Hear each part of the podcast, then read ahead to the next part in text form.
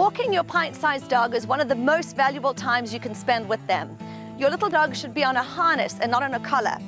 They should not sniff and they should not pee along a walk. They should walk next to you on a loose leash. Your pace should be brisk and your little dog should keep up with you. Good scrubs. So if your leash walking looks more like this, you're wasting good training time with your dog. Dogs have an opposition reflex, which means when there's tension on the leash, they think pulling harder makes it go away. What you need to do is break that tension with real quick little tugs so that your dog learns that there's relief in a loose leash. Good boy. For WebMD's pint-sized one-minute trainer, I'm Kate Jackson.